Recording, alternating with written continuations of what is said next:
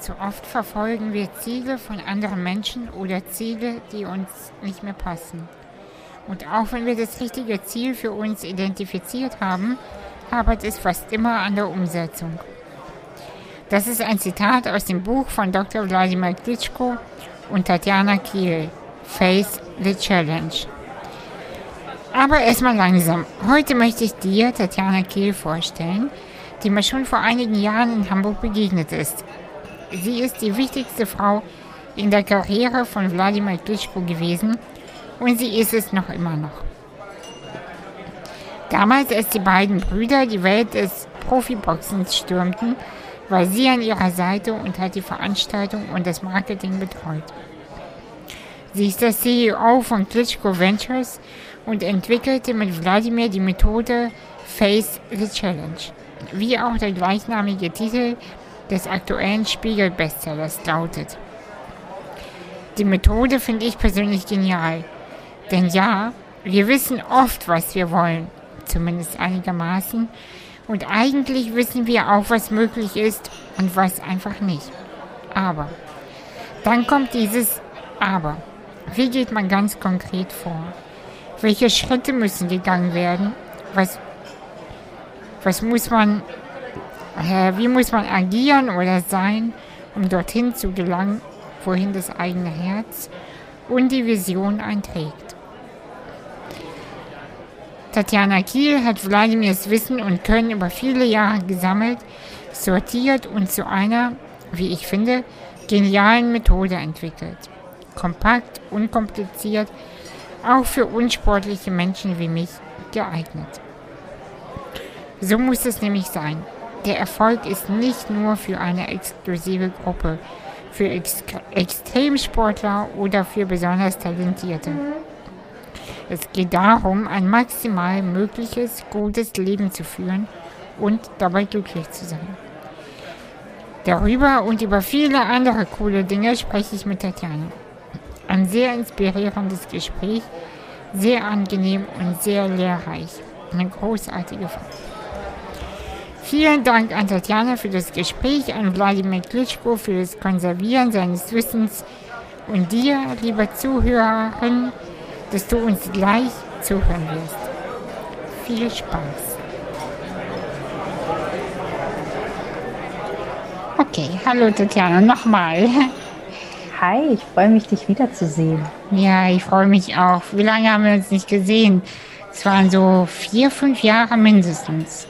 Ja, bestimmt. Wir haben noch Fotos, wo da war die Kleine so zwei, glaube ich, ne? oder drei und ist da rumgekrabbelt. Ja. Ich suche die nochmal. Oh Schicke ich dir. ja, also ich ähm, freue mich jedenfalls, dass wir uns wiedersehen. Leider nur über Zoom. Live finde ich das ja immer viel, viel schöner. Ja, ich auch. Aber so ist das. Da gehen wir jetzt durch und irgendwann sehen wir uns auch wieder. Ja, das hoffe ich. Ja, magst du dich mal vorstellen? Wer, wer bist du oder als wen siehst du dich? Das ist gut, als wen ich mich sehe. Also mein Name ist Tatjana. Ähm, ich arbeite seit knapp 15 Jahren mit und für Wladimir Klitschko. Und äh, wie ich mich tatsächlich sehe, ist ganz spannend. Ich habe äh, Ende letzten Jahres ähm, durch Face, durch unsere Methode, da kommen wir wahrscheinlich später noch kurz drauf zu sprechen, äh, mir selbst sehr zu Herzen genommen, an mir selbst zu arbeiten und nochmal rauszufinden, wofür ich eigentlich stehe und wer ich eigentlich bin und wo ich eigentlich hin will. Und wir machen das ja ganz viel mit Metaphern ähm, und mit ganz viel bildlicher Vorstellungskraft, weil das immer viel einfacher ist, morgens aufzuwachen und so ein Bild vor sich zu haben. Ähm, da ist Bumblebee rausgekommen. Ich weiß nicht, ob du den noch kennst. Das ist bei den Transformer der gelbe. Ah, ja, ja. Mhm.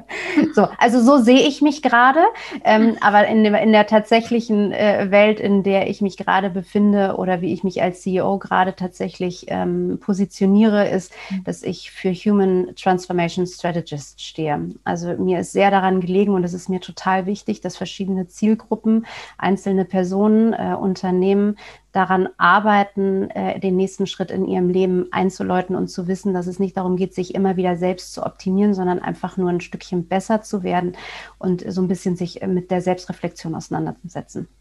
Was bedeutet, wenn du sagst, besser zu werden? Was ist besser?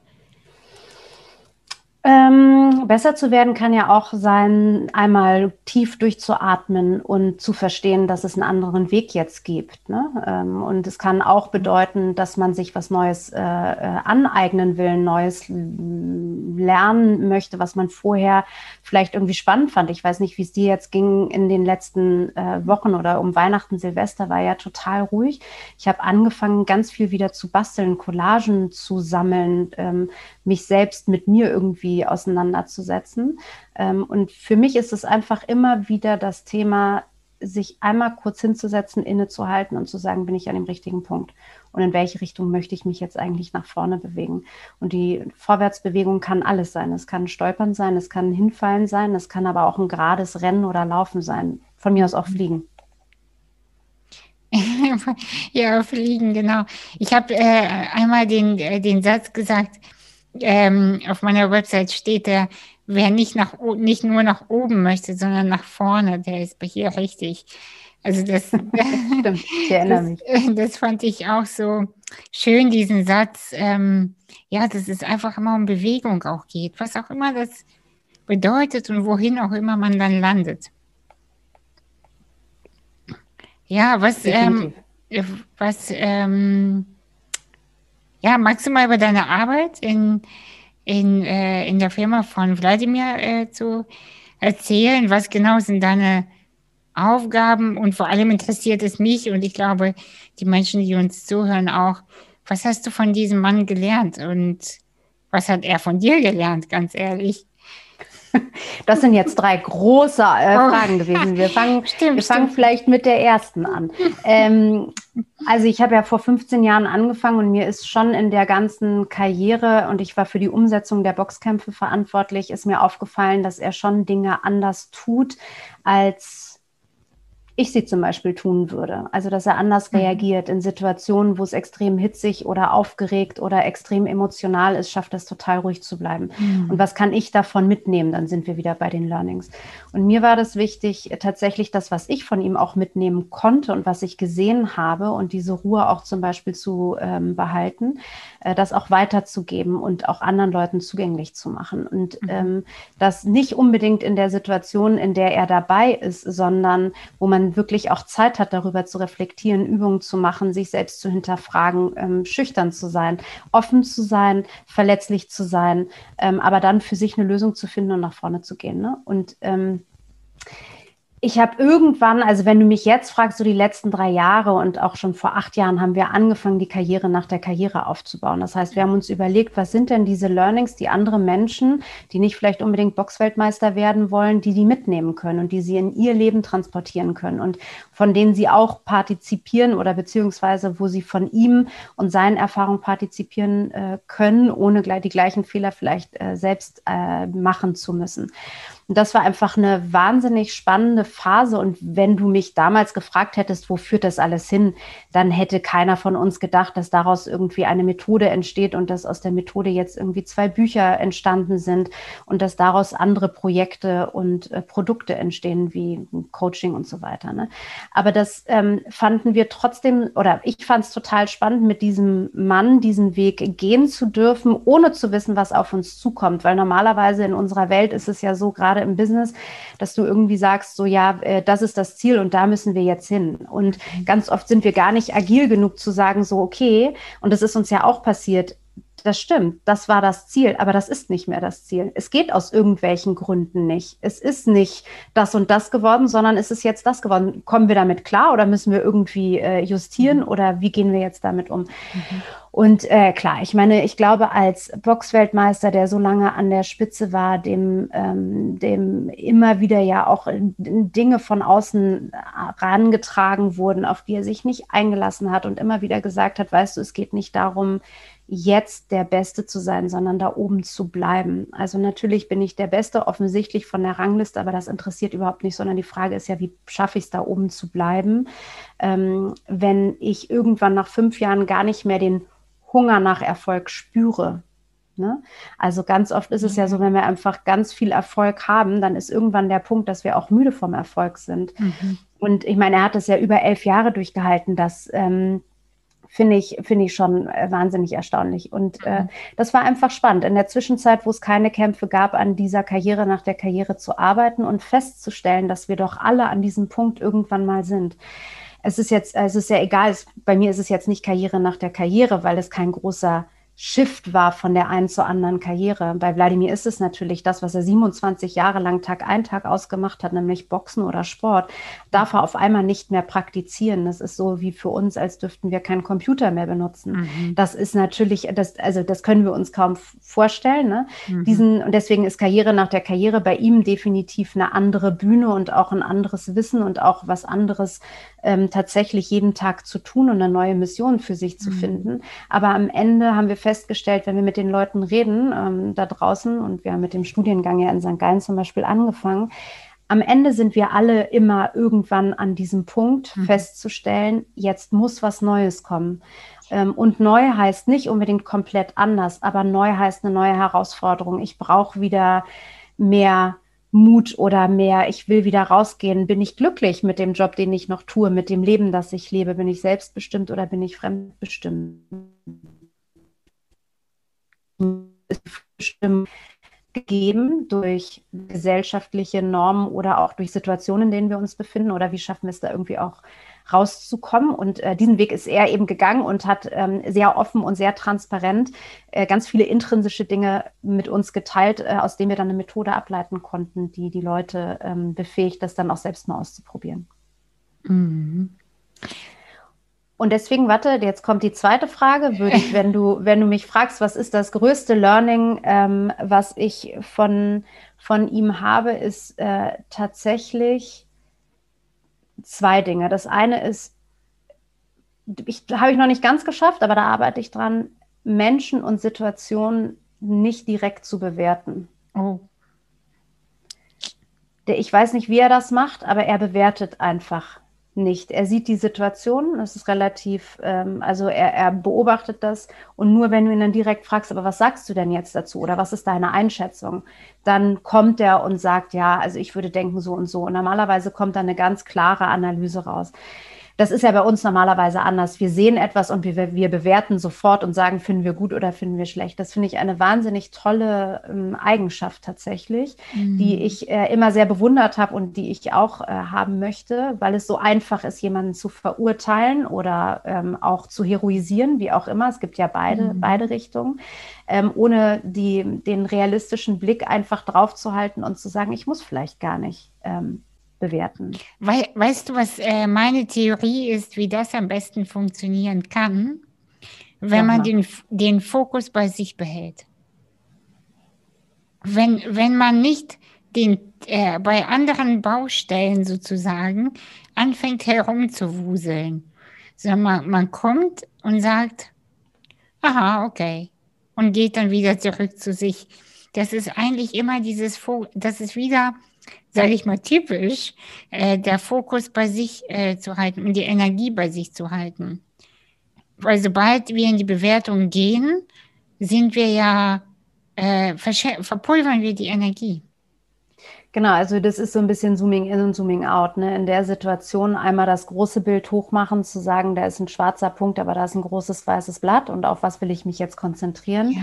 Es ist nicht der schwarze Punkt, also gehe ich irgendwie wieder rein und bin dann wieder bei mir. Genau. Mhm. Und trotzdem ist das, ähm, also gerade jetzt, wenn, wenn man, wenn man sieht, was, was Corona auch so mit uns gemacht hat, wann wir anfangen, wen zu bewerten, weil mhm. er was macht. Ich bin ja auch Mutter, äh, welche Dinge ähm, treiben einen zur Weißglut und welche tun es einfach schon gar nicht mehr, weil man gar nicht mehr drüber nachdenkt, weil man es einfach ausgeschaltet hat, ne? weil man für sich beschlossen hat, dass das keine Bewertung äh, nötig hat. Also es ist ja auch deine Energie, die damit flöten geht, weil du dich über irgendetwas aufregst, nachdenkst oder viel zu viel Zeit irgendwie verschwendest. Ähm, aber das ist trotzdem, also das ist auf jeden Fall eine Aufgabe, an der ich jetzt äh, die nächsten Wochen und Monate nochmal auch mehr ähm, arbeiten möchte, weil ich gemerkt habe, wie gut mir das tut. Ne? Mhm. Und was war das zweite Learning? Ich habe dich unterbrochen. Ähm, das war schon das, was ich auch vorher gesagt habe. In Situationen, wo ganz viel Druck draußen ist, äh, ah. äh, ruhig zu werden. Ah, ja. Oder ruhig zu bleiben, ne? aber sich nicht aus der Ruhe bringen zu lassen, nur weil ähm, äußere Umstände, und das ist ja auch ganz viel Bewertung, jemand anders macht Druck oder der Markt macht Druck oder die, das Unternehmen macht Druck, was auch immer. Ähm, und in dem Moment zu wissen, ich tue das Beste, was ich kann und damit einfach für sich wieder die Ruhe zu haben und nicht in Panik zu verfallen und ganz viele Dinge ad hoc irgendwie unnachhaltig anzustoßen oder zu tun, sondern da einmal die Ruhe zu bewahren und zu sagen, so ich gebe mein Bestes und wenn das nicht reicht, dann muss ich mir einen neuen Plan überlegen. Aber solange ich jetzt weiß, dass das für mich irgendwie funktioniert, bleibe ich da jetzt dran und finde wieder zu mir. Und was hat Wladimir so von dir gelernt? Oh, das müsste man ihn wahrscheinlich selbst fragen. Ne? Ähm ich, oder ich, also lernen weiß ich nicht, aber ich glaube, was er sehr ähm, zu schätzen weiß. Mhm ähm, oder wusste in der Zeit, war, dass ich versucht habe, ihm immer zuzuhören, was er eigentlich möchte, was er eigentlich braucht und was er sich eigentlich wünscht. Äh, in der Phase, wo er so viel trainiert hat und so viel auch in Trainingslagern war, wo so wenig Zeit für Träume, Wünsche, Visionen mit sondern die einzige, der einzige Druck war, du, wieder, du musst wieder gewinnen, irgendwie von der restlichen Wahrnehmung. Ähm, habe ich irgendwie versucht herauszufinden, was ist es denn, was du jetzt eigentlich möchtest und was ist eigentlich, wo du hin möchtest und wie findest du dich da eigentlich wieder. Und das war, ähm, also ich glaube, das ist das, was er sehr zu schätzen weiß. Ähm, und es ist natürlich toll, dass wir, also 15 Jahre ist natürlich eine unglaubliche Ebene der Loyalität und der Dankbarkeit irgendwie gegenseitig. Ne? Und die Augenhöhe, die äh, macht natürlich auch sehr viel äh, einfacher. Ähm, und das kommt natürlich auch, weil ich in Situationen im Boxsport dabei war oder im Sport in der Phase dabei war, dass ich gesehen habe, dass ich das dann einfach jetzt auch irgendwie äh, besser verstehe, greifen kann und ihn einfach auch gut verstehe. Also das, das finde ich auch ähm, sehr bewundernswert also ich kann mir vorstellen, dass viele Menschen ja äh, Wladimir so auf den Sockel stellen auch und sagen, du bist der Star, was er ja auch ist. Aber am. Ende des Tages ist er halt auch nur ein Mensch, der auch mit seinen inneren vielleicht Ambivalenzen zu kämpfen hat oder wie auch immer. Und dass du es aber schaffst, ähm, also ihr wirkt wirklich wie ein gutes Team und das finde ich gar nicht so selbstverständlich. Vor allem muss man ja auch leider sagen, äh, neben einem Mann zu arbeiten, als Frau sich da so zu behaupten und da die Augenhöhe zu halten. Das finde ich also wirklich sehr, sehr be also bewundernswert auch tatsächlich.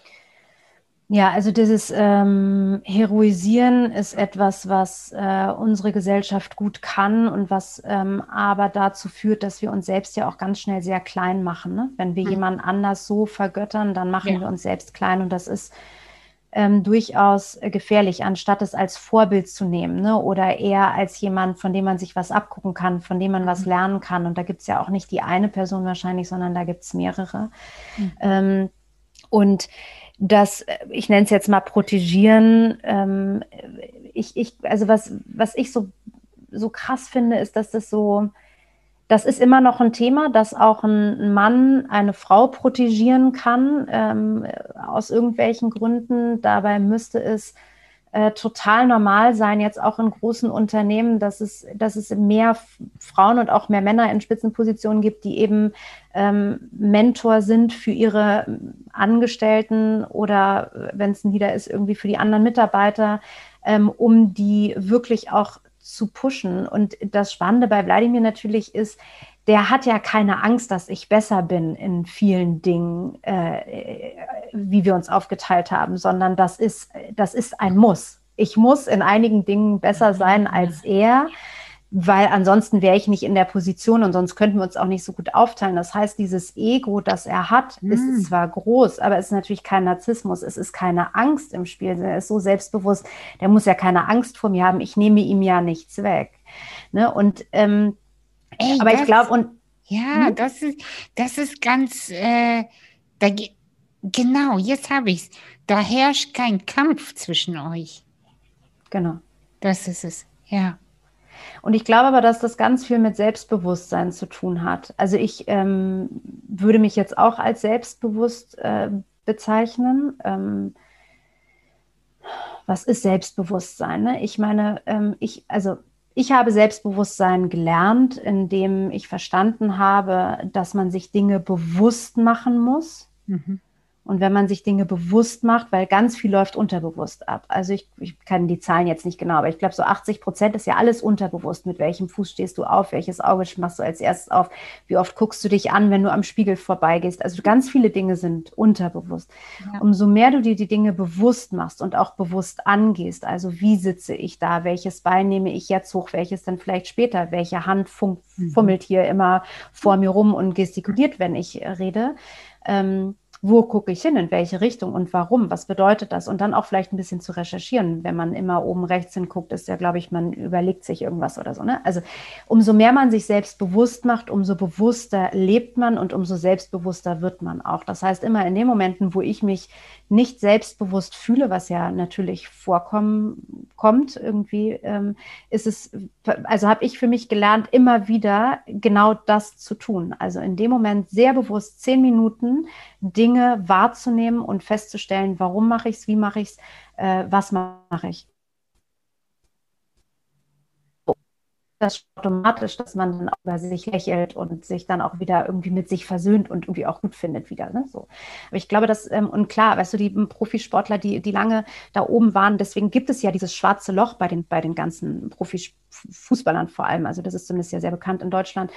Ähm, aber nicht nur bei denen, sondern es ist ja auch bei ganz vielen Managern, wenn sie auf einmal diese Macht und diese, diese, diese Chance und was auch immer sie da äh, ausgeübt haben, Stärke, nicht mehr spüren, das Gebrauchtwerden nicht mehr haben, mhm. dann fühlen sie sich eben als, als nichts. Und deswegen war es Wladimir so wichtig, sehr schnell in der aktiven Karriere sich schon darauf vorzubereiten, was in der zweiten Karriere ähm, tatsächlich passiert oder was er da auch wirklich machen möchte. Mhm. Das ist sehr, sehr klug. Was, was gibt dir persönlich Energie, wenn du dich, äh, also ich habe so die letzten Tage gemerkt, dass, obwohl ich alles mache, von genug schlafen, gut essen, auf mich achten, oh, die Energie kam einfach nicht hoch.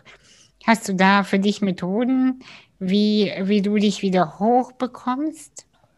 Mm, ja, normalerweise habe ich, ähm, also ich habe keine Prioritätenlisten. Prioritätenlisten habe ich normalerweise, wenn ich, ähm, also für langfristige strategische Dinge, aber für alltägliche Dinge habe ich ähm, Fokuslisten.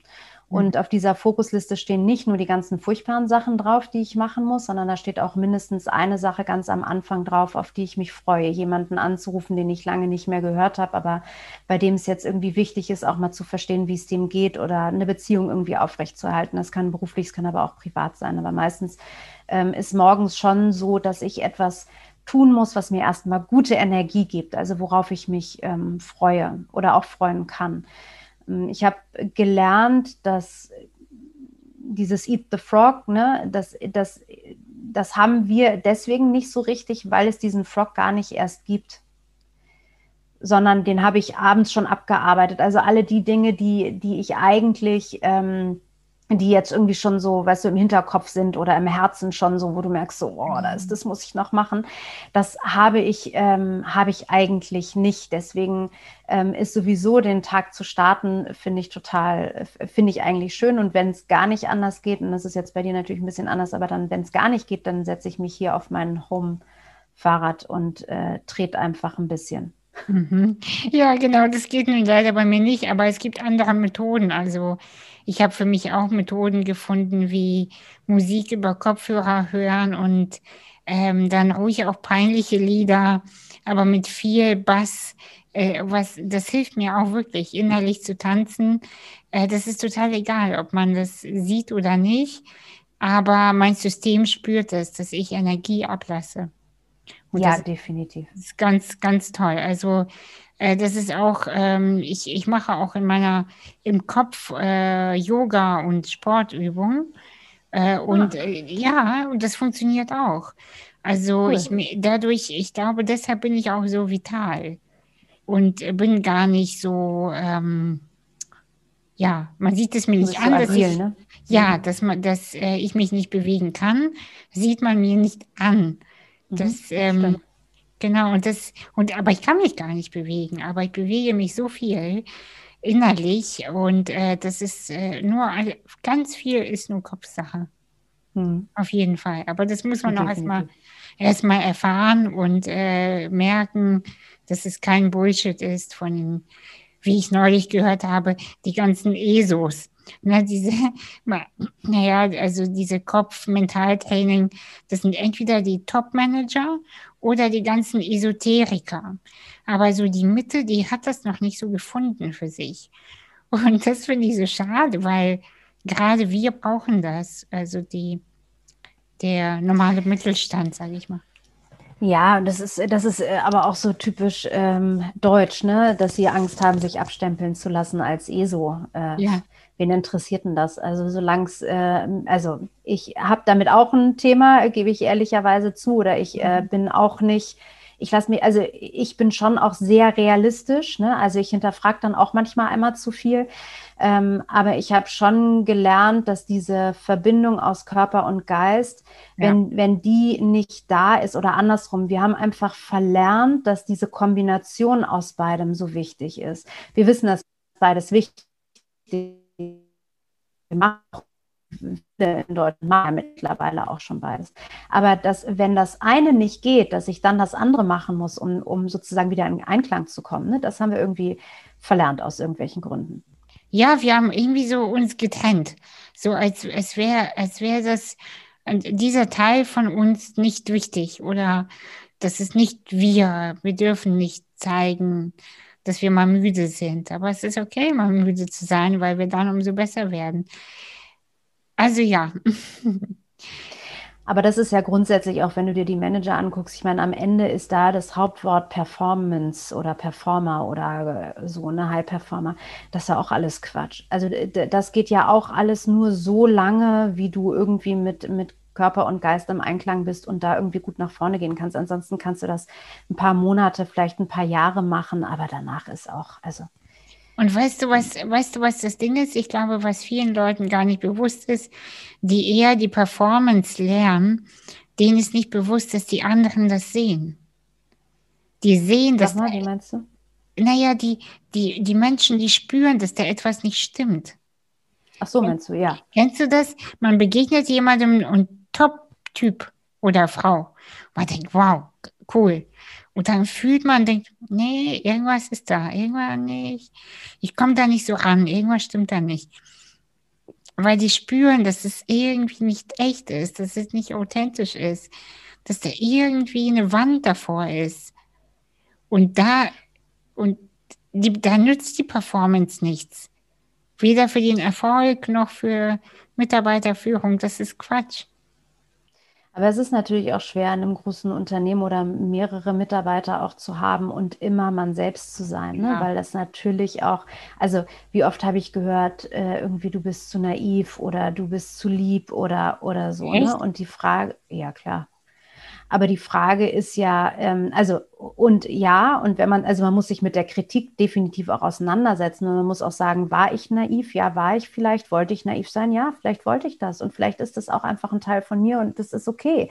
Ne, ich muss nicht immer die, ich nenne es jetzt mal hardcore abgefuckte äh, Businessfrau sein, die irgendwie so tut, als würde sie nicht verstehen, sondern ich verstehe das genau und äh, ja, dann ist das naiv zu sagen, dann lassen wir es halt oder wir machen es dann oder wie auch immer.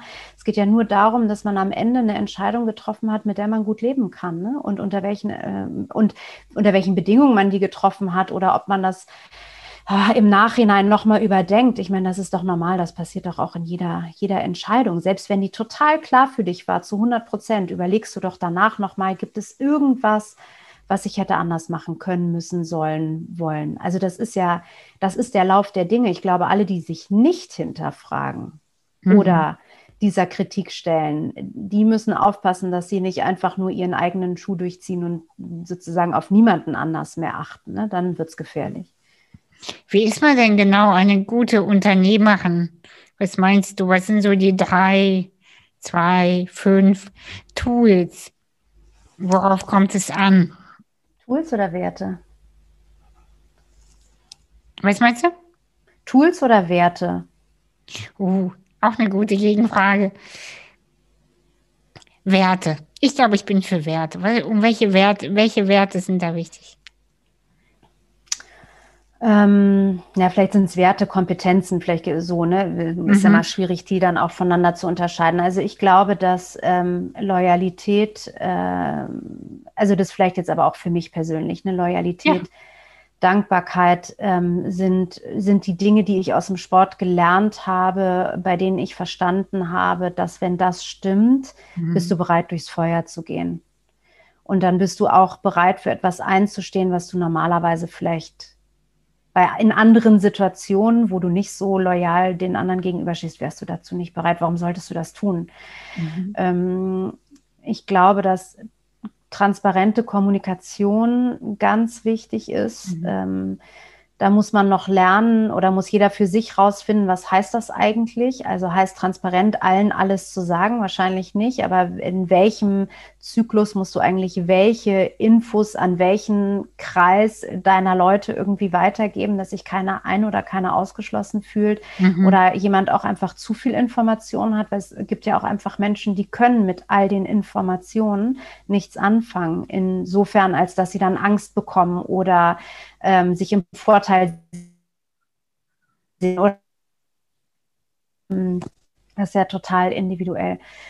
Ähm, und ja, also ich glaube, mein Ding ist so Abwechslung und Freiheit. Also ich brauche, ich, ich, ich persönlich brauche, ich muss wissen, dass ich die Möglichkeit habe, ganz viel Abwechslung täglich zu haben. Wenn ich nur eine Sache täglich machen müsste, das würde mich langweilen. Ähm, und auch die Freiheit zu haben, sehr offen mit mir ins Gericht zu gehen und zu sagen, ist das jetzt hier die richtige Entscheidung? Wollen wir das eigentlich so? Und was sind die Konsequenzen, die dann dahinter stehen? Und kann ich da noch zu stehen oder nicht? Mhm. Das glaube ich für mich so das, was, äh, klar, ich meine, jetzt bin ich auch sehr Corona geprägt wahrscheinlich, ne? aber das ist, mhm. ähm, das ist so das, was das letzte Jahr äh, wahnsinnig äh, ausgemacht hat. Und am Ende natürlich auch neue Businessmodelle oder neue Gedanken und ähm, Business Development auch tatsächlich aus den Themen, die rauskommen, also Produkte und das, der Outcome, also was mit, was, was, ähm, was das Feedback ist, das Feedback zu nutzen, um daraus neue Dinge äh, abzuleiten. Mhm. Ja, aber ich glaube, Corona wird viele Dinge oder ist immer noch dabei, äh, Dinge zu verändern und auch unsere Werte zu verschieben, oder? Ja, also das, was, was vorgestern noch unwichtig war, merken wir heute, das ist sehr wichtig. Weil nicht sicher, weil nicht sicher ist, alles ist im Wandel. Ja, aber das ist ja auch das Spannende, ne? irgendwie nochmal ja. zu hinterfragen und eben auch festzustellen, dass äh, Fliegen nur um Businesspartner zu sehen vielleicht nett ist, aber vielleicht einfach nicht sein muss.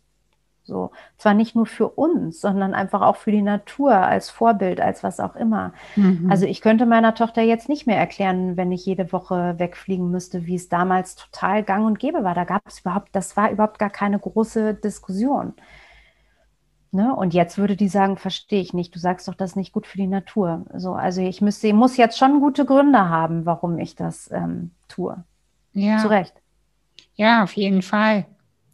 Meinst du, in uns allen lebt das Gen des äh, Extremsportlers oder, oder Spitzensportlers?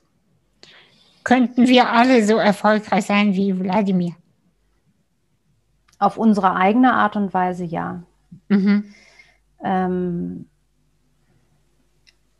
also ich glaube, das ist das Wichtigste, ne? dass, dass man für sich Dinge abguckt, sieht, was er gemacht hat, das für sich nutzt, aber nicht nacheifert. Also nicht nachmachen, was er gemacht hat, sondern für sich interpretieren und rausfinden, was bedeutet das jetzt für mich, eben kein Profiboxer werden zu wollen, sondern ähm, bessere Geschäftsfrau, eine bessere Mutter, eine bessere, was auch immer werden, was auch immer der Bereich ist, an dem man da arbeiten will. Ich glaube, dass wir sind ja jetzt auch schon alle in einem Alter, weiß ich nicht, über 35, ähm, 40, da macht das Leben ja auch, also aus meiner Sicht zumindest, viel mehr Spaß im Alter. Also man ist so viel selbstsicherer, man weiß so viel genauer, was man will, was man nicht will. Man kennt seinen Körper besser, man kennt seinen, seinen Kopf besser. Wann macht man Selbstsabotage? Wann sollte man einfach auch damit aufhören?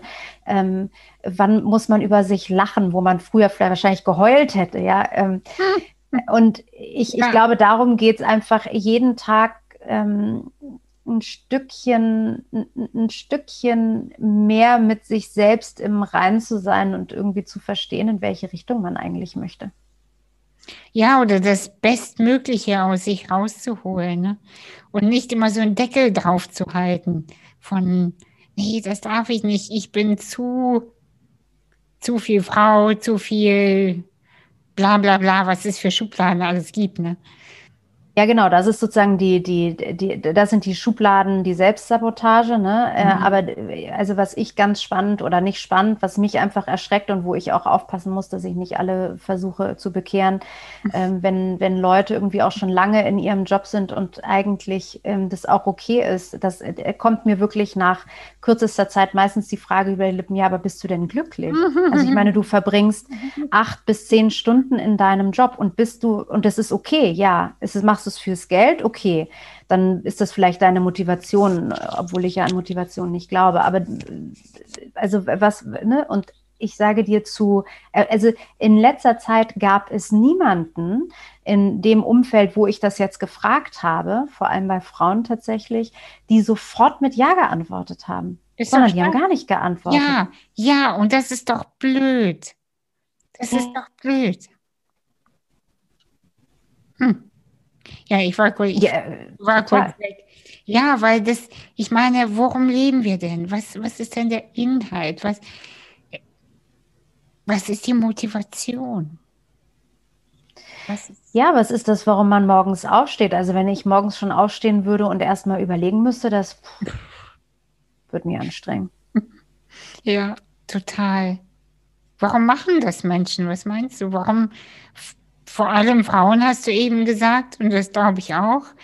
Hm, ich beobachte das auch in Beziehung ganz viel, mhm. dass wenn man Freundinnen fragt, ist alles wirklich in Ordnung? Ja, super, super. Halbes Jahr später, wir haben uns getrennt. Hä? Das kam jetzt aber plötzlich. Das habe ich jetzt aber nicht kommen gehört. Mhm. Gesehen, ja, gehört nicht, aber ich habe gefragt. Na, und das ist so, und im Job, das ist ja in so vielen Bereichen. Nee, alles gut, alles super. Na, ich glaube schon, dass es ganz viel diese, dieses Fremdbestimmtsein der Gesellschaft auch ist, ne? dass mhm. äh, Dinge sein müssen, dass wir so uns äh, hinstellen müssen. Deswegen sage ich, ist dieses Bewerten ähm, von, von, von dem, von als wir angefangen haben zu sprechen, ist das Bewerten ja nicht nur anderen Leuten gegenüber gemeint, ne, sondern am Ende auch sich selbst. Und was ist Selbstsabotage? Selbstsabotage ist ja auch in dem Moment, wenn du, wenn wir jetzt über solche Sachen sprechen, ist nicht mal aussprechen zu können, dass etwas nicht stimmt. Hm. Weil wenn man erstmal sagt, nein, es ist nicht alles okay oder nein, ich bin nicht glücklich in dem Job, dann heißt das automatisch, dass in einem etwas passiert und arbeitet und man weiß, dass man was ändern muss. Und die meisten wollen sich halt nicht ändern natürlich, die Challenge Zone tut immer irgendwie am Anfang sehr viel mehr weh. Das, wir wissen aber auch alle, dass es genau da ist, wo wir wirklich an uns wachsen. Ne? Ja. Aber das bedeutet halt Tränen, das bedeutet halt Abschied nehmen von was auch immer. Nicht unbedingt von Personen, aber von, von Emotionen, Gefühlen, von Situationen, von, von was auch immer. Und es ist Arbeit. Ja. Ja, das ist einmal sich häuten und es tut weh. Ja. aber es tut so gut.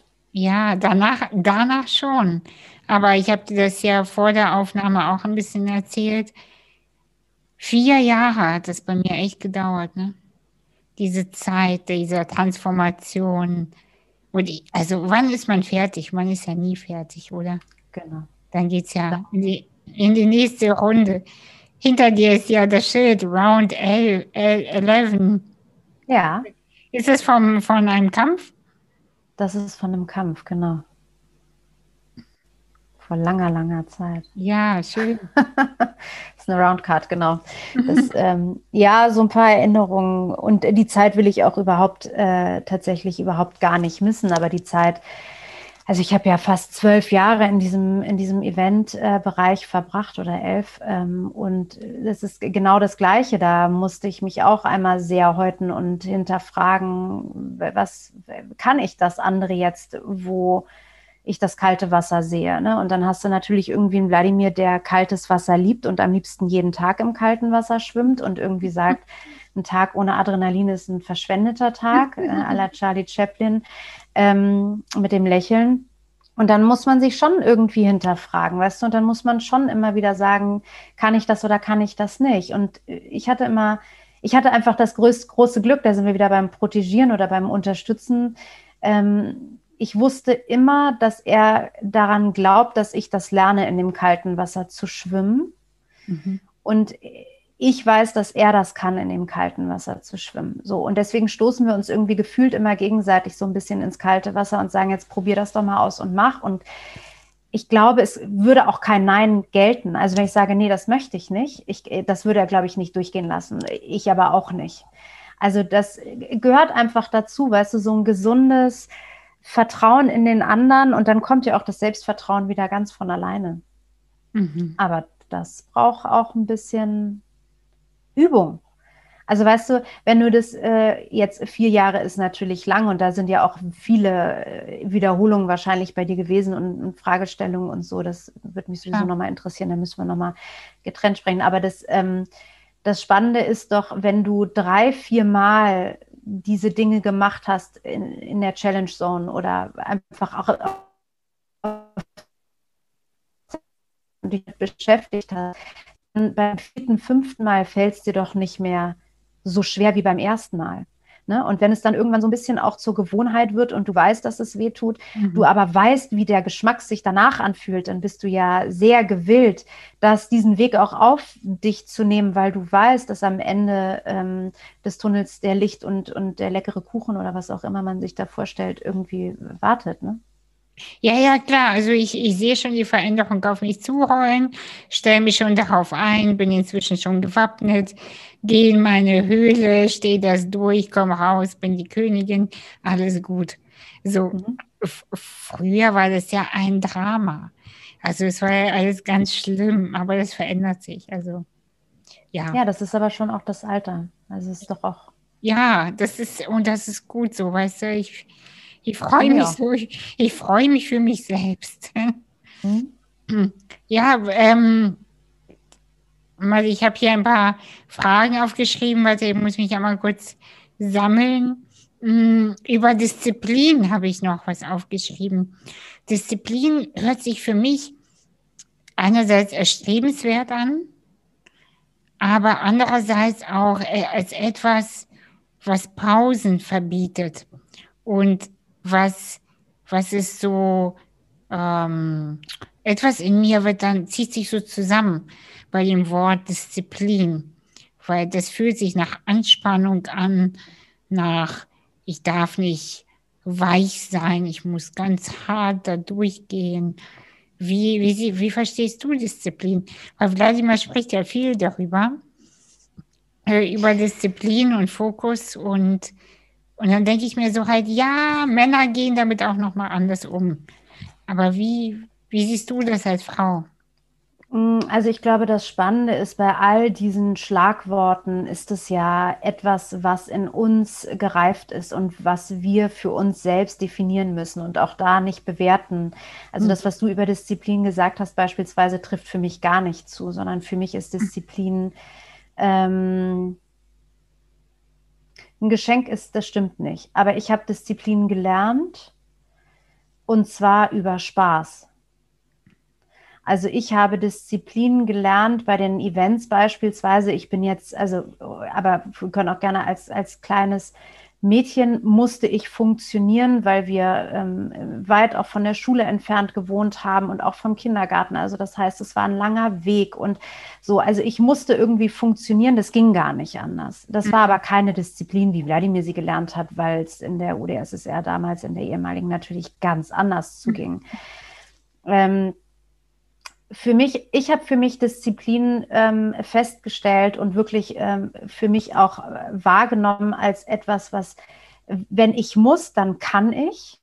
Aber ich kenne ganz klar die Grenzen und wenn ich nicht mehr muss, dann lasse ich sofort los. Das ist so ein bisschen wie Eat the Frog, weißt du? Ich, ich mhm. kann das in dem Moment und dann spanne ich an. Es hat auf jeden Fall was mit Ausdauer zu tun und dranbleiben, ja. ne? das ist klar. Ich bin halt nicht gut im Aufgeben. Und aufgeben heißt nicht, dass ich das Ziel, was ich vorher hatte, zu 100 Prozent erreichen muss, sondern es heißt, ich habe alles gegeben und wenn das Ziel dann nicht funktioniert, dann ist es okay, dann suche ich mir, suche ich mir was Neues oder adaptiere oder so. Ähm, aber aufgegeben, so habe ich noch nicht, sondern das hat nicht funktioniert, das ist okay, das ist aber nicht unbedingt ein Misserfolg für mich, sondern ich nehme, nehme, sofort das Learning daraus und setze es wieder um. Das ist für mich Disziplin. Nicht hm. einfach aufzugeben und zu sagen, ach, weißt du was, das hat nicht funktioniert, dann mache ich eben das nächste. Und dann hat das auch nicht funktioniert, und dann mache ich das nächste. Das ist so ein bisschen gesellschaftlich, was ich äh, sehe bei, äh, bei einigen, nicht bei allen, aber bei einigen Jugendlichen oder jungen Erwachsenen, so wenn die mhm. sich auch bei uns bewerben oder ein Praktikum machen. Ähm, das Dranbleiben, also den, die haben gar keinen Drive, die sind viel schneller im Wegrennen, ganz oft, wenn sie dann irgendwas nicht machen, weil sie noch nicht verstanden haben, was sie richtig, richtig dazu bewegt, für etwas gerade zu stehen oder mhm. dran zu bleiben, weil sie das unbedingt erreichen wollen. Ähm, weil sie kaltes Wasser noch nie richtig gespürt haben, weil sie es wahrscheinlich auch nicht mussten. Ne? Da sind wir wieder bei den Curling-Eltern und nicht bei den Helikoptereltern, die sind ja von gestern, sondern wir schrubben halt so viel frei vorne, dass die Kinder gar nicht erst hinfallen müssen. Wenn die aber nicht lernen, hinzufallen, sondern, also sie, sie, sie müssen ja gar nicht mehr aufstehen, weil sie fallen ja gar nicht hin, dann mhm. ist es natürlich auch im späteren Alter so, dass sie dass sie gelernt haben. Ne? Und ähm, das hat aber ganz viel auch mit, also wenn du das, wenn du Resilienz hast und immer wieder einmal aufstehen kannst, hat ja auch was mit dranbleiben und ganz viel mit Disziplin zu tun, sich jetzt zu disziplinieren, zu sagen, ich habe verstanden, das war richtig scheiße, ich habe gerade richtig Stress und alle finden mich blöd, aber ich stehe jetzt auf und sage, ich, ich, ich stelle mich jetzt ne? und sage, okay, das war richtig scheiße, habe ich verstanden, wie kriegen wir jetzt die Kuh hier vom Eis? So, und äh, das ist, das ist das, was ich beobachte, was ich sehr gut kann, was mich natürlich total anstrengt, aber was ich liebe, weil wenn du das einmal gemacht hast und auch einmal ausgesprochen hast und sagst, ja, scheiße, ist scheiße, es tut mir leid und jetzt bitte, wie schaffen wir das? Mhm. Dann passiert was.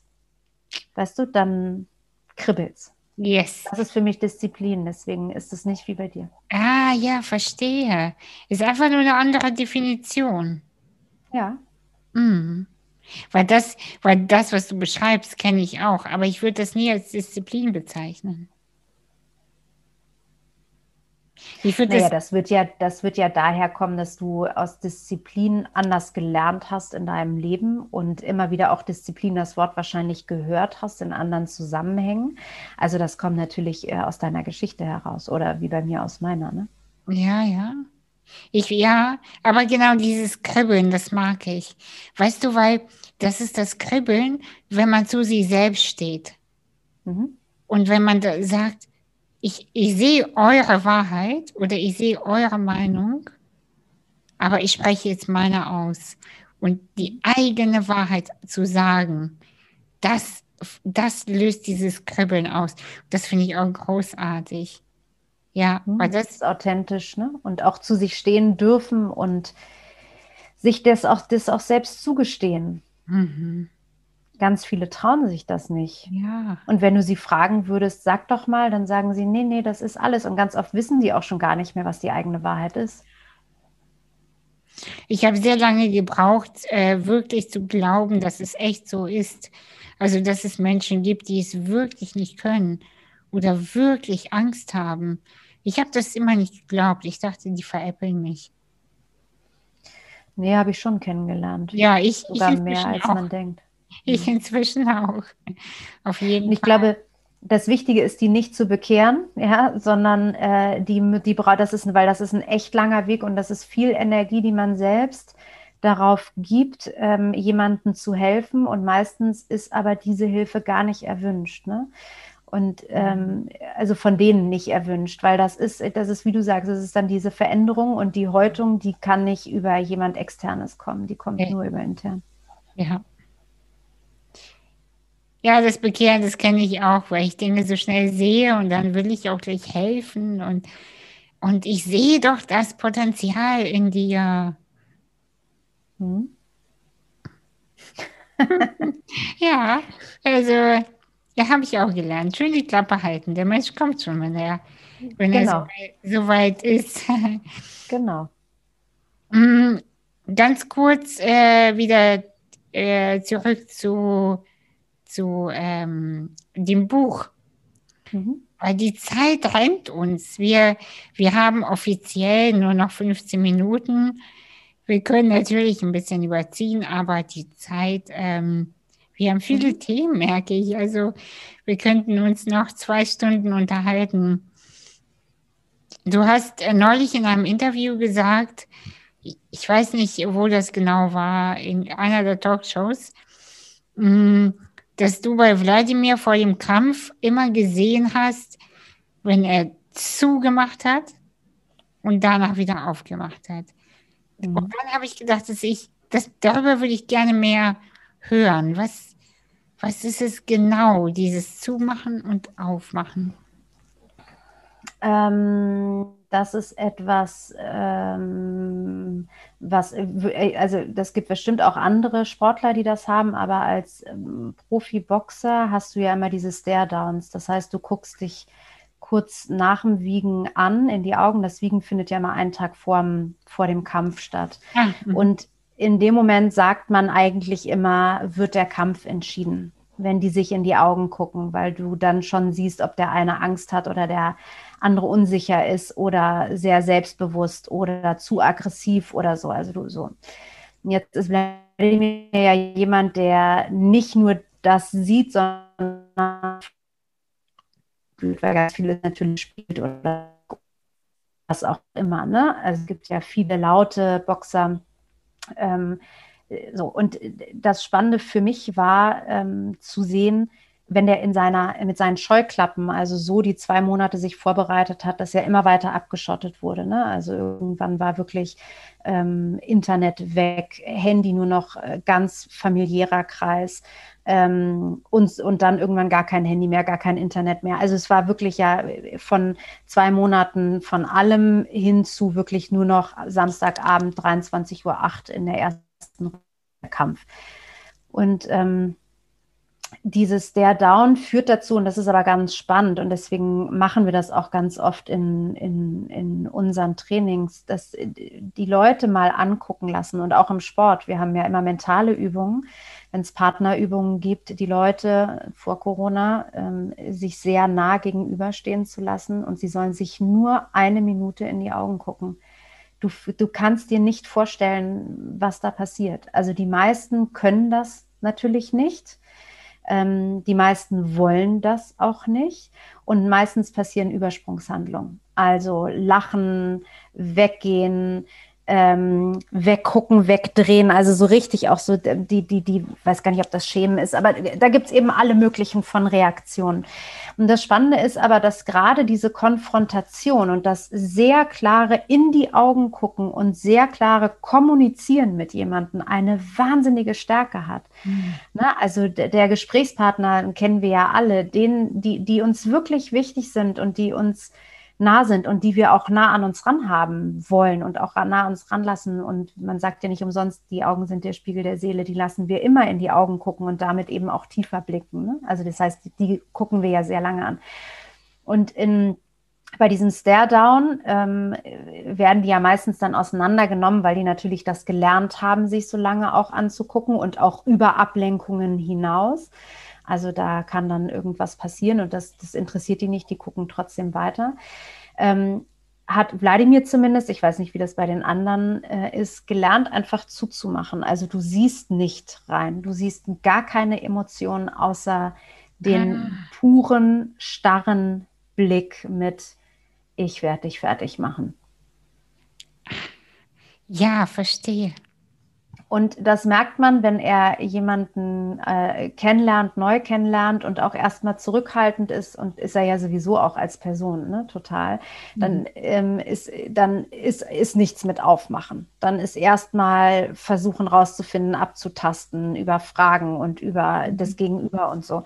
Und irgendwann macht es dann so und irgendwann ist er dann auf und dann ist er auch nach vorne gebeugt und dann siehst du auch, dass die Augen lächeln und ja, mhm. dass ganz viel über die Augen eben auch tatsächlich mhm. funktioniert. Für mich war das Erstaunliche, dass das, ähm, das macht er nicht bewusst.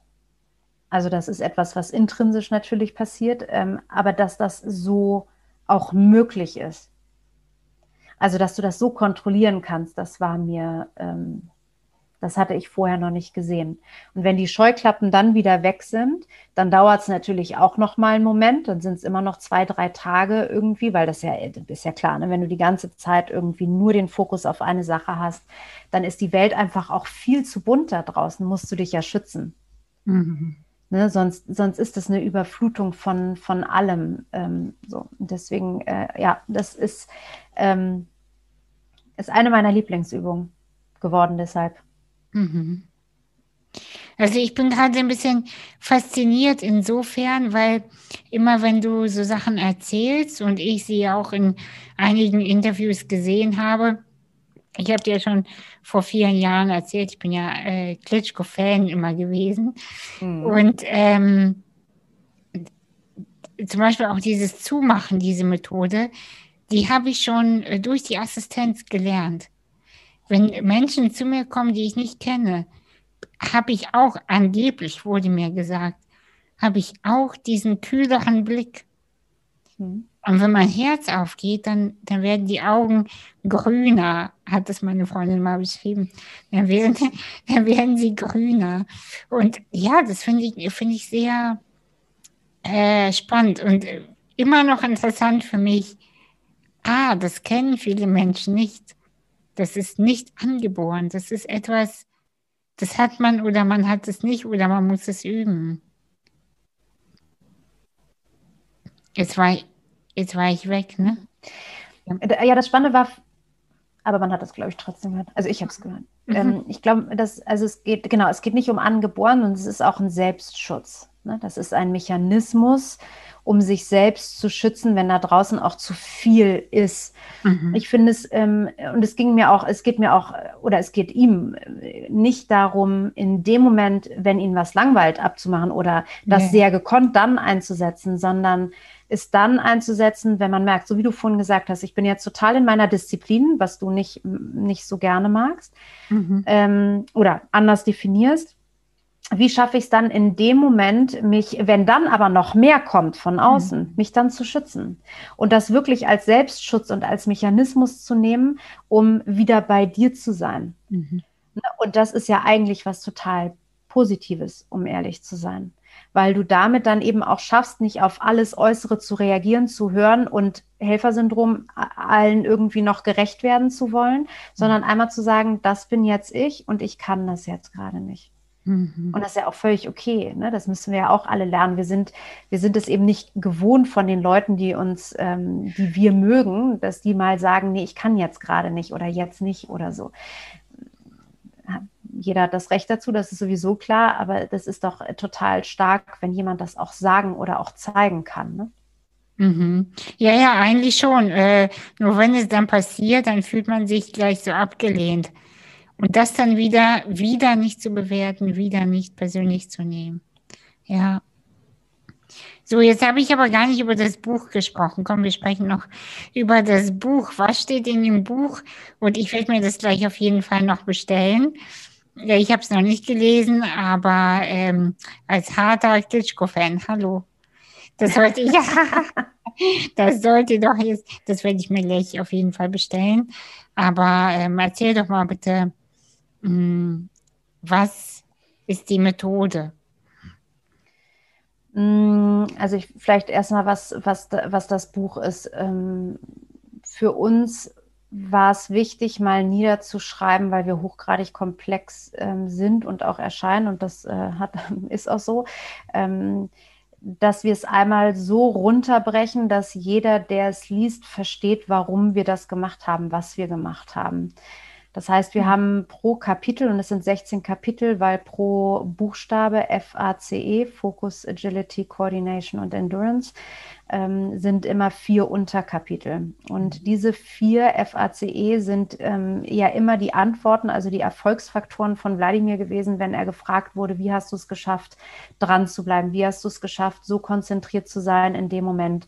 Ähm, wie schaffst du es, die Performance abzuliefern und so weiter? Und wir haben angefangen mal zu clustern und zu sagen, was waren immer die typischen Fragen, die man beantwortet haben muss und ähm, was ist aber auch typischerweise da draußen in der Gesellschaft, warum wir das gar nicht mehr können.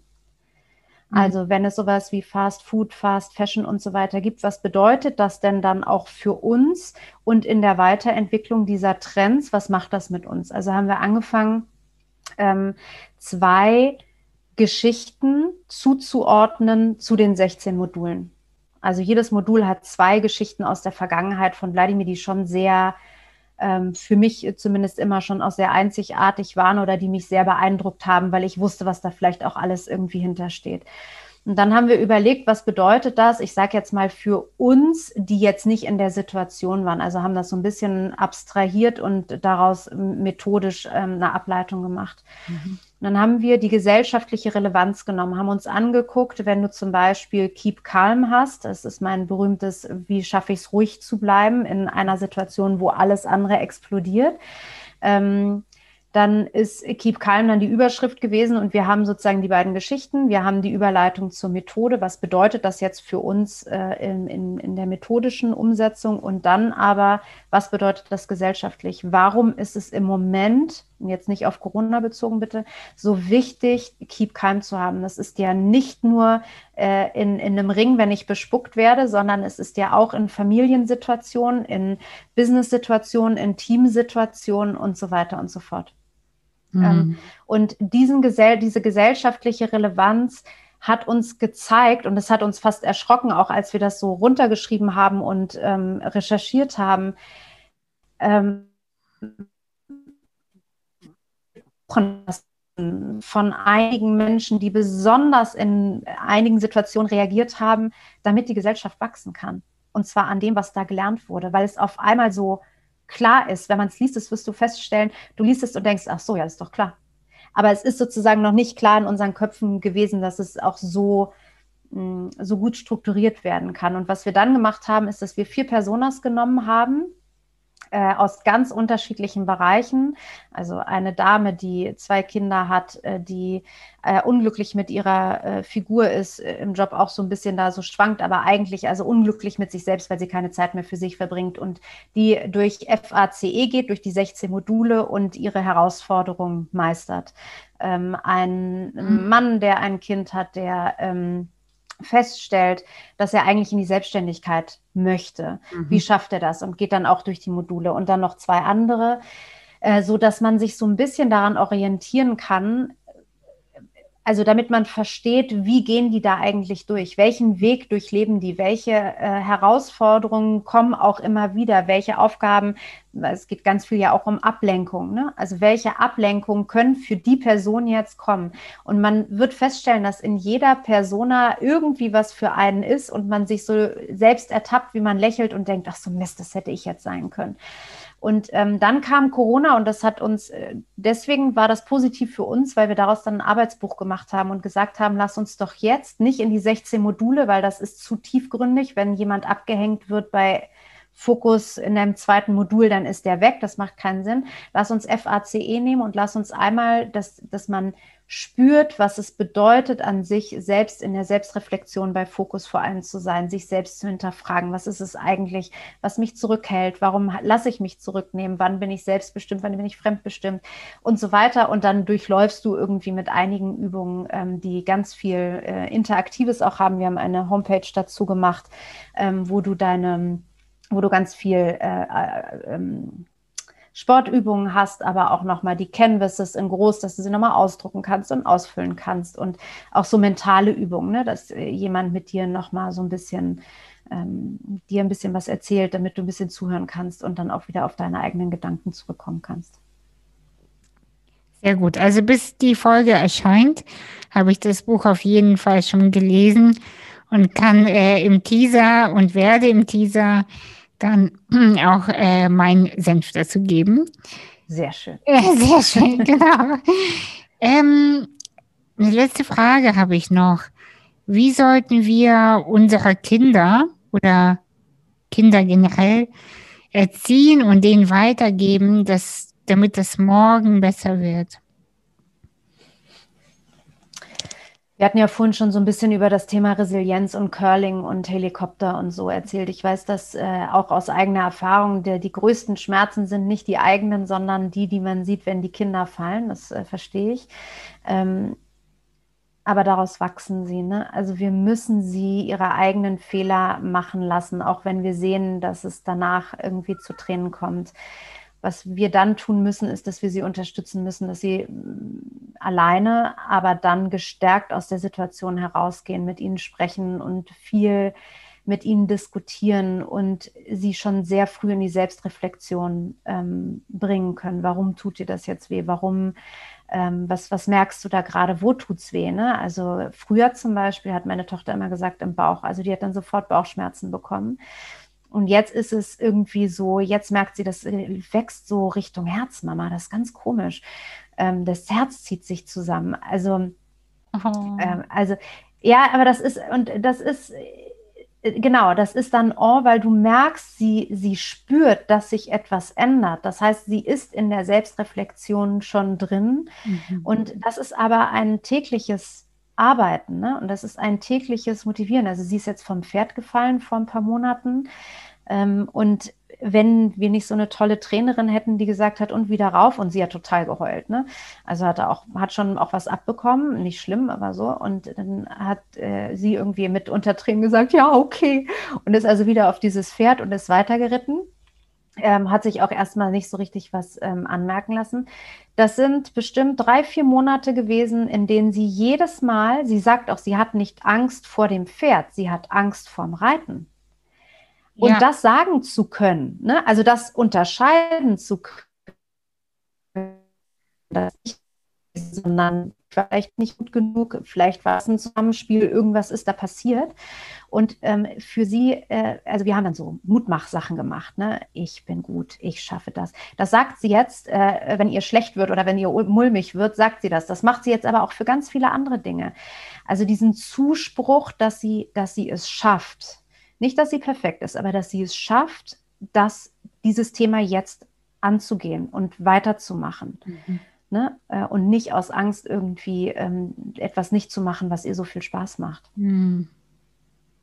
Ja, das ist schön.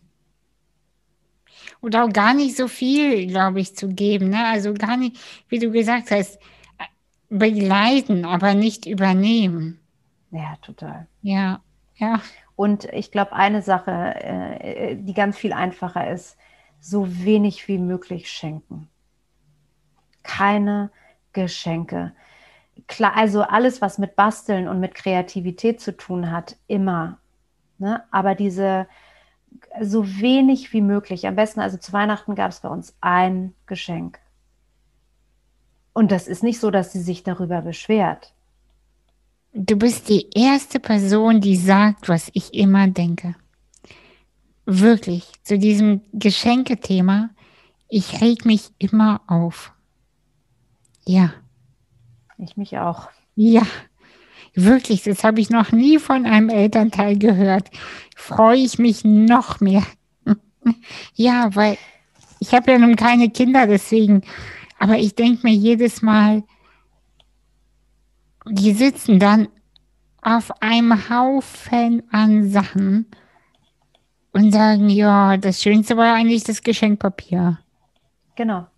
Und du musst mal, es gibt so ein witziges Video dazu, wie so kleine Kinder schon reagieren. Es wird ihnen immer zwei Sachen von hinten hingelegt. Eine natürliche Sache, also eine Sache wie ein Schlüssel und irgendwas Spielzeug. Eine Schüssel oder ein Spielzeug. Und sie nehmen immer nicht das Spielzeug. Sie nehmen immer das, was, was sowieso da ist. Und die Geschenke, ähm, also die, die schönste, das schönste Geschenk ist sowieso, gemeinsam etwas zu machen. Also so Brettspiele haben wir, glaube ich, 20 oder so. Und die, die, das ist auch, da lachen wir nur und da machen wir richtig Spiele-Olympiaden und so. Und das ist das Größte für sie, ne? weil Opa kann überhaupt keine Pantomime und da lacht die sich scheckig, schon bevor der überhaupt aufgestanden ist. ähm, und die, diese Zeit und diese Emotionen miteinander zu verbringen, ist irgendwie das, was, was es so toll macht. Und diese Geschenke kann man übrigens auch nebenbei, da muss man nicht mal warten, bis Weihnachten ist. Ne? So. Also das, das ist auch wieder so eine Art Heroisieren, finde ich. Ne? Umso weniger wir haben, umso besser. Es ist so viel Quatsch, den wir zu Hause sowieso wir ja schon haben. Ne? Mhm. Und die Kinder gar nicht erst daran erinnern, was man alles haben kann, sondern die Sachen, die sie haben, wirklich auch zu nutzen und sonst zu verschenken. Also wenn sie was Neues bekommt, muss sie was Altes verschenken. Ganz toll. Wirklich. Das finde das find ich, ich bin da sehr, sehr berührt. Ich, ich danke dir jetzt schon. Ähm, was heißt jetzt schon? Wir sind ja am Ende. Äh, ich danke dir sehr, sehr für, für deinen Input, für deinen für deine Gedanken, für deine Reflexion. Das ist echt angenehm, äh, mit dir zu sprechen. Danke mit dir auch. Wir ja. müssen es wiederholen. Ja. Gibt es etwas, was du äh, noch den Menschen mitgeben magst, die uns jetzt zuhören? Ich glaube, wir haben ganz viele schöne Sachen gesagt, gemeinsam erörtert. Ähm, glaube, es ist, also ich glaube, was ich wirklich wichtig finde, das habe ich jetzt auch nochmal in diesen zwei Wochen Detox ähm, über Weihnachten, Silvester gemerkt, ähm, ganz viel wieder so ein bisschen zurückzukommen zu sich selbst und was zu finden, was man selbst gerne machen möchte. Ich habe irgendwelche Collagen gebastelt für mich und äh, gemalt und so äh, um dann nämlich zu verstehen, was Fremd- und was Selbstbestimmung ist. Weil im, im ersten Schritt hat es mich wahnsinnig Überwindung gekostet, frei auf irgendwas rumzumalen. Das, das ging nicht. Bis meine Tochter sagte, hier nimm doch mal Pinterest, da guckst du ein bisschen was, dann findest du was und dann malst du erst mal ein bisschen ab, das kannst du gut und dann aber ich kann das zum Beispiel überhaupt nicht. Ne? Und am Ende ist es, glaube ich, einfach so wahnsinnig wichtig, äh, in so kleinen Situationen zu verstehen, wann man fremdbestimmt ist oder wann man in die Selbstbestimmung geht. Also wann macht man etwas, wenn man es wirklich selbst gerne möchte und daraus auch einfach ein Stückchen weiter nach oben wächst. Und wann macht man etwas oder nur etwas, weil, äh, keine Ahnung, der Mutter, die, der, die Mutter, der Vater gesagt hat, jetzt mach doch mal wieder was, bastel doch mal was Schönes mit den Kindern. Also ich meine, das passiert jetzt bei uns nicht, aber weil ich selbst so gerne bastel. Aber also sozusagen, wann kommt etwas von außen herein und man macht es, weil man sich schuldig fühlt oder weil es irgendwie mal wieder gemacht werden muss und wann macht man es, weil man einfach selbst richtig Bock darauf hat. Mhm. Wir sollten viel mehr Dinge machen, auf die wir richtig Bock haben. Das ist ein super Schlusssatz. Perfekt. Finde ich auch. ich danke dir. Ich danke dir. Bis dann. Sehr cool. Bis dann. Bis bald.